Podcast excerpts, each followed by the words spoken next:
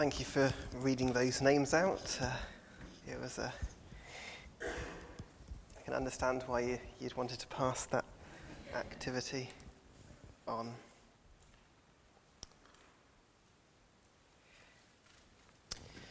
So, bit of a background. Uh, way back when the children of Israel were captives in Babylon, King Cyrus decreed that they could return to Jerusalem to build the temple. Now, those that returned were led by this guy called Zerubbabel. They came back and built the temple in Jerusalem. Fast forward many years, Nehemiah is now making this same trip. His goal is to rebuild the city. And over the past few weeks, we've seen and heard how the work was split up. They built the temple, the city rather. There was trouble caused by some of the local uh, leaders. But finally, they completed the wall on the 25th day of the sixth month. Now, it was time for the Israelites to start living in the city. However, there's a problem.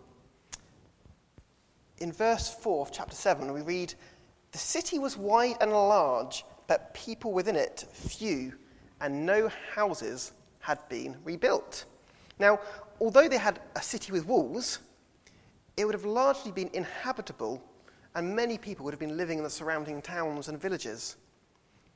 Additionally, how was Nehemiah going to work out who lived where? Who, has got a claim to live in Jerusalem? Who owns what land? Well, verse 5 tells us that God put it on Nehemiah's heart to register the people by genealogy.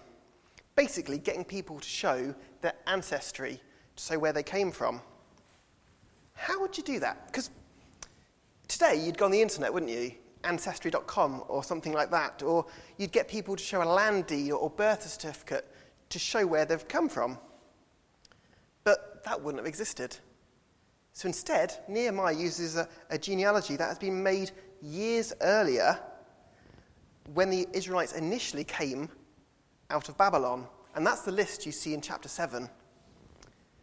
This is the list, this is the genealogy of the people that returned when Zerubbabel initially returned many years before. And actually, this list is almost a carbon copy of Ezra chapter 2. So if you look in chapter 2 of Ezra, you'll see the same list. And you'll actually find sermons on, on Egbert, website of Steve actually preaching on, on that passage as well. Uh, that was very helpful to, to listen to. This word, this passage is virtually word for word the same. There are some minor discrepancies. However, this is largely put down to correcting some of the list. Maybe some people who didn't quite finish the original journey or were delayed, and also some copying errors are considered as well. And it shows us in, in verse 6 that there were originally over 42,000 people led by Zerubbabel and Jeshua the priest. It's worth just noting as a side note that the Nehemiah mentioned in verse 7 was not the one we are considering tonight. Uh, Rich pointed that out early on to me, which was a, a helpful little uh, pointer.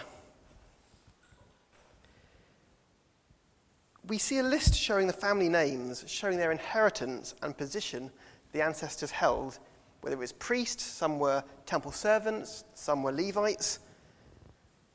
And in verses 61 to 65, it makes an interesting point that actually some of these people were not able to prove that they had ancestors who had a claim in Jerusalem. They can't prove that they were Israelites. And that is important because it, it would impact the part they could play in society and the temple until they could prove that. So it was important to show that who you're related to. But the fact that these people are will mention in the Bible and twice, I think it's important to show that every single name in this word of God is important to God. It's also important to note that these people were willing to leave the comfort of Babylon because after several generations of living in Babylon, they were in comfort. They would have relative comfort at least. But they were willing to leave all of that to a calling from God. They were willing to go to a place where they didn't have a home, they wouldn't have any status. Beyond that, they were even willing in verse 70 to 72 to give generously money, gold, towards the temple. Their actions back then showed that following God was a priority to them. And that's really one of my main questions tonight is, is following God a priority to us? Because as we explore the rest of this passage, I want us to see what following God looked like for the Jews in these chapters, and as we ask the question of whether it's the same in our lives. So, how am I going to split it up? Is we're going to look at firstly how they prioritized God's word. Secondly, we're then going to have a look at some of the responses we see in the passage. And then lastly, we're going to look at some of the actions that we see that people took. And, and I hope that as you look at this, we'll see a pattern or a, a mirror of how we should follow in our Christian lives if you're a Christian. And I hope that leads us to examine ourselves if you're a Christian and ask Am I prioritizing God? Am I prioritizing God's word? And is it impacting my responses, my actions, what I do? So, how do we see that God and his word was a priority? Well, if we look in chapter 8, verse 1, the first point, we know that because they wanted to hear God's word. Verse 1 says, And all the people gathered as one man into the square before the water gate, and they told Ezra the scribe to bring the book of the law of Moses that the Lord had commanded Israel. They told Ezra to bring the book of the law, this was the, the Pentateuch, or the first five books of the, the Bible, and they wanted it read. Notice in verse 1 it says that they were reading the book they were reading were actually the word the Lord had commanded Israel. And that's important because this isn't some human inspired book. This is God inspired. This is God's instruction to his people. And the people wanted to hear God's word. This, is no, this was no knee jerk reaction either, because if you look at verse 4 of chapter 8, it tells us they even made a purpose built platform that could hold Ezra and 13 others. It's not entirely clear, but it's probable that these other people were some of the local leaders uh, in the area. And verse 3 tells us that he read it from, facing the square before the watergate from early morning to midday. So that would have been reading the word as well as the explanations of what it meant. But they were going for hours. Just think about that. Early morning to midday. If I said right now we're going to study God's word from now until, uh, let's say, two or three o'clock in the morning, like you probably would be a bit kind of hang on a, hang on a minute, Luke. That, that, that's, that, that's not going to that's not going to fly. But they were serious. And remember, the wall has only been built about six days earlier. They've just finished the wall a few days earlier. They haven't really got houses or places to live. You'd think they'd have many other things to focus on, wouldn't you? Like, have we really got half a day to study God's Word? We've, we've, we've got a lot of things to get on with. I think sometimes we may feel like we don't want to read God's Word or we're busy. Maybe we can feel like we're going through the motions. However, if we truly believe that God's Word is the inspired Word of God, we must make time to open it and let God speak to us, just like they did. So that's the first question to ask ourselves do we open God's word? Do we read God's word? Secondly, we see that God and his word was a priority because they wanted to make it accessible to everyone. In verse 2, so Ezra the priest brought the law before the assembly, both men and women, and all who could understand what they heard on the first day of the seventh month. And he read from it facing the square before the water gate from early morning to midday in the presence of the men and the women and those who could understand it. Note where they met, it was at the water gate, not at the temple. Some of the Jewish rules would have meant that some people couldn't have actually attended the temple area. But the, the, the clear point here is accessibility. They wanted every person who could understand to hear God's word and to have access to it. Particular mention here of the women and children, not just the men. And at Egbert, this is why we have lots of ministries. We want God's word to be accessible for everyone, whatever age, gender, young and old, as well as families, as well as individual people. And I, I really do hope that you do find the word accessible here at Egbert. But actually, it's a responsibility in your own homes as well, I think. If we're serious about making God's word accessible, are we actually tailoring it to maybe the children or, or people with, with learning disabilities? How are we making God's word accessible? Or is it through family devotions, through books, through songs? However, it's done, if we're serious about God's word, we must be like the Israelites and remove the barriers to hearing God's word. And that was very much Jesus' approach. If you remember how he used to preach on the hillsides, uh, in the houses, making sure there was no barriers to hearing God's word. Uh, me, me, and Beth were at a, a, baptism yesterday in Northampton of a young lad that we were friends with when we were there. Uh, he's got Down syndrome and a lot of learning needs. And it was an amazing experience just to be sitting in a church, having a, a sign language interpreter at the front, seeing loads of videos and music, different sensory ways of presenting the gospel in a way that could help everyone understand. And just seeing all these people that had come into church with their various needs, just their faces lit up, singing, He made the stars to shine. It, it, it, it was beautiful, just realizing this is accessible for them to experience and join in the worship of God. Thirdly, we see that God and His Word was a priority because more than being accessible, the leaders focused big on making it understandable. In verse 2 and 3, we just saw that they wanted people who had the capacity to hear. Now, that, that's good, that's really good. But they didn't want just to read and presume or hope it was understood. How many of you have been in a room, hopefully not now, but you've been listening to something and you stayed silent, you thought, I don't really understand this, but I'm just going to sit quietly, and then you just walked off home, none the wiser. I think all of us have, have done that at some stage in our life. They made sure people understood God's word, what he was saying. And to help with that, in verse 7, we saw that there was 13 people as well as Levites whose purpose was to help people understand the law. How did they do that? Well, the verse tells us that the people stayed where they were. So it suggests that these people went amongst them to help them understand. Verse 8 tells us they gave the sense so that people, the people understood the reading. Now, some parts of the Bible are fairly straightforward to understand. Some parts can be a bit tricky, though, can't they? And, like, I don't quite understand what, what that means.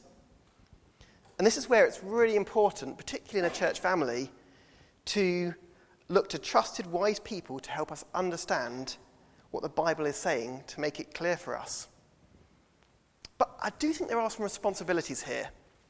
Firstly, I think for, for church leaders, and those who have got oversight in teaching to ensure that the teaching is taught clearly so that people can understand, but also feel like they can ask questions to see what God's word is saying.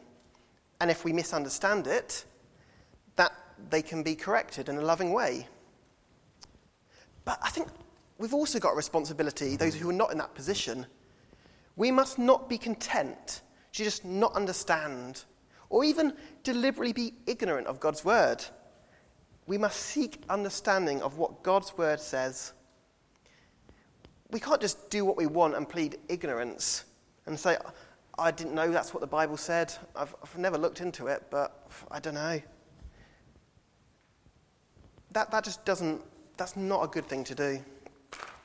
I think too often it's easy to make up our own minds as well, based on what we want to do, and say, I want to do this, and then I'll try and get the Bible to fit into my understanding of what I want the Bible to, to say. I don't know if that's what it actually means, but that's what I want it to say to fit in with, with what I want to do. And many times we do this not because the Bible is not clear, but we haven't tried to understand what it says, or we simply refuse to accept it. The Bible is clear on how we should live. And we should look for that understanding and live by it. And if you do have questions, ask. Please ask. Impact, you've got the website, impactyouth.co.uk, I think it is. You can actually ask questions on there, and we have question nights where we look to answer those questions. So if you've got those questions, don't sit on them. Ask your parents, ask Marco or, or Nari or the others that do roots. Don't just sit on them. And then the fourth way we know that they prioritized God's word, they studied it. In verse 13, it says, On the second day, the heads of the fathers' houses, sorry, on the second day, the heads of fathers' houses of all the people, with the priests and the Levites, came together to Ezra the scribe in order to study the word of the law. This is the day after they'd heard the reading. The community leaders, or heads of the families, met together with the priests and Levites and Ezra to study the law. And it was through studying it that in verse 14 we see that they discovered a command that God had given to Moses for a feast where they should stay in tents during it. And this was the, the Feast of Booths or, or Tabernacles. And it was a, a festival to celebrate the end of the agricultural year thank God for the provisions He'd given them. But also, it was uh, to stay in these kind of tent houses as a way of remembering the journey of the children of Israel when they came through the wilderness from Egypt. Now, in the book of Ezra, we know that this festival was kept. So it's not entirely clear whether the whole feast had stopped in the meantime between when Ezra wrote it initially and now he's reading it again or whether maybe the tenth section had not been kept in its entirety. But either way, they studied God's word and through that saw his commandments. Here's a question should, should we find it surprising that studying God's word, we come across truths in how we should live? Should, should, should that be surprising? It, it shouldn't be surprising, should it?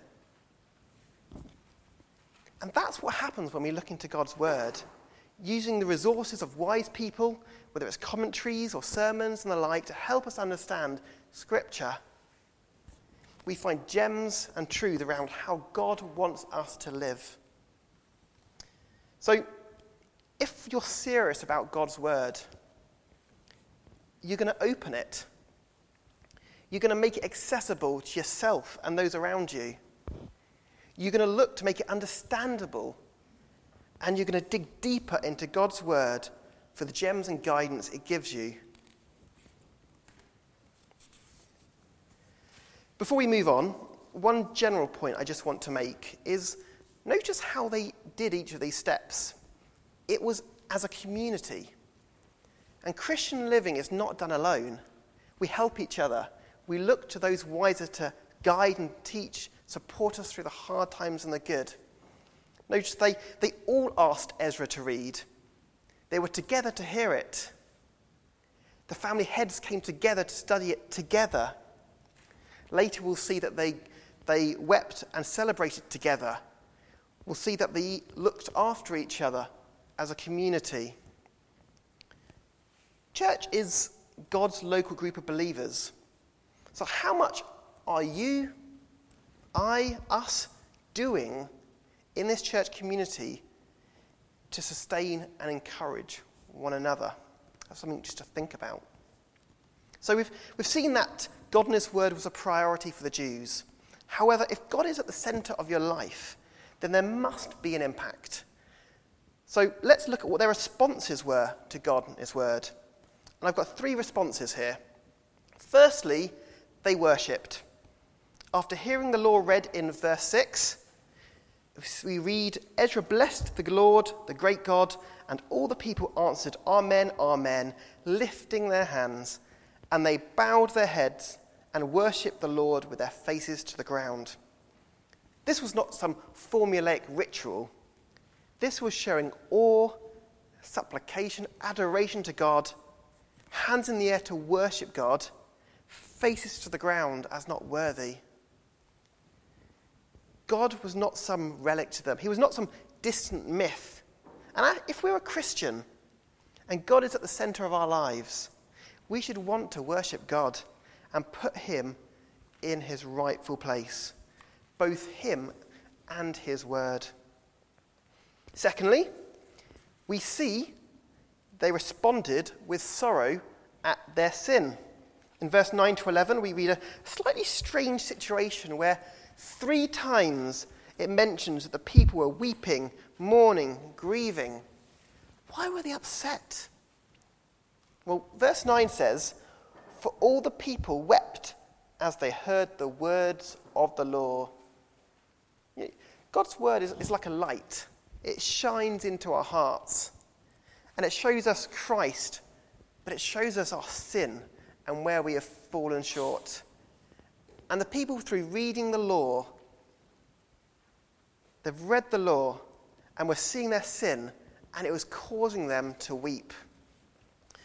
And as we read God's word and see our sin, do we weep and mourn at how we continually turn away from God?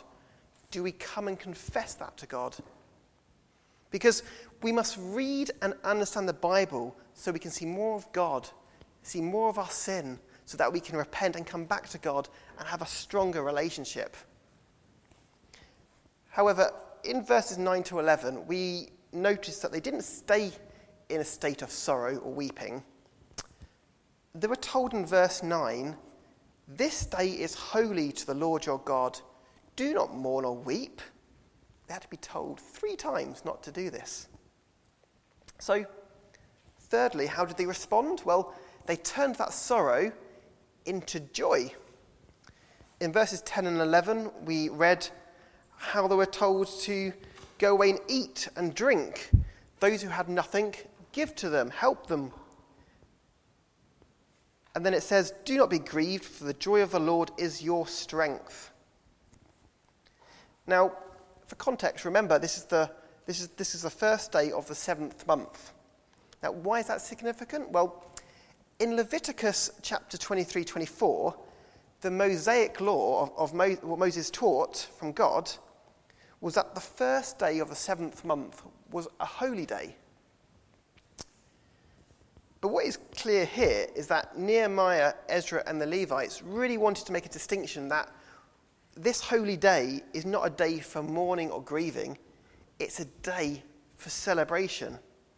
A focus on the eating, drinking in celebration, not grieving, but rejoicing. Why rejoice, though? What, what's the reason to rejoice? Well, verse 10 says, For this day is holy to our Lord.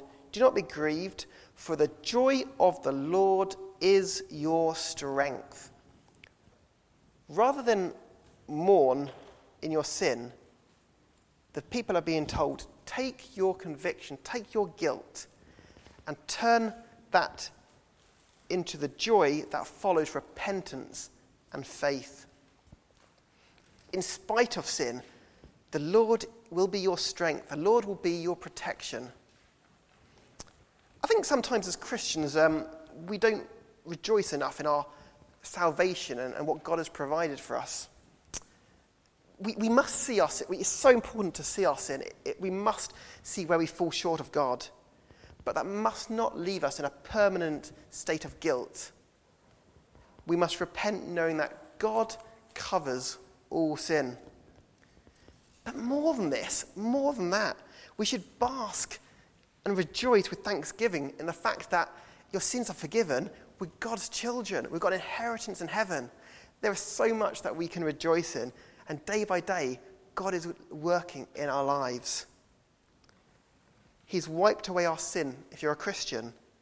We've got so much to be thankful for. And the Jews had so much to be thankful for. Twice they'd been in captivity once in Egypt, once in Babylon. And each time God led them home, each time full of treasures, ironically. And He's restored them to be His people again. And we've got so much to rejoice in. But if we're stuck in our sin, we need to take it to God and experience the joy that only God can give. So we've seen the responses in their worship, their sorrow at sin, and their rejoicing at what God has done. Lastly, let's just look at a couple of points around how they acted, so around their actions. So, firstly, how they treated each other. And we did touch very briefly on this. In verse 9, in verse 9, when the Levites told the people to rejoice, eat, and drink, they were told to care for those without. And verse 12 shows us that they did just that. Again, we see this community focus. Yes, there was much to rejoice and be thankful to God for.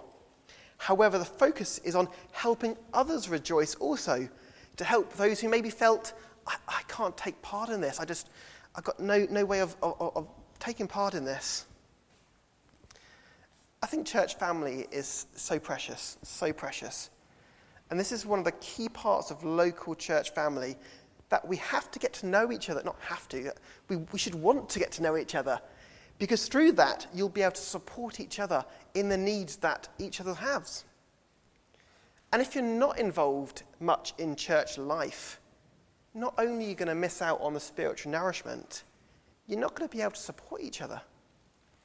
And if you can't practice that in the church, how are you going to be able to practice that outside of the church? And secondly, we see the actions through the obeying of God's word. I mentioned earlier how through studying God's word they discovered the festival of booths. Now, what did they do once they saw this commandment? Well, they proclaimed it to everyone that we're going to take part, we're going to celebrate this together. And that we're going to live in tents, we're going to read God's word every day, and on the eighth day, we're going to treat it as a solemn day because that's what Leviticus says. And if we want to live for God, we must hold fast to what the Bible teaches and live according to what it says. In our Connect group uh, this week, we've been looking at Philippians 2, so I was quite pleased when Ed uh, mentioned that they have two. And we read that Paul was encouraging the people to shine as lights in a twisted generation, to hold fast to what the Bible says. Do we study the Bible to understand it? And then do we act, do we live according to what it says? Or do we just stop at once we've understood it? Because by reading, understanding, studying God's word, we need to be people that then live by what it says. And that's going to be hard. Maybe that's hard decisions that are going to be had. But why was there genealogy of the people of Israel who traveled back from Babylon?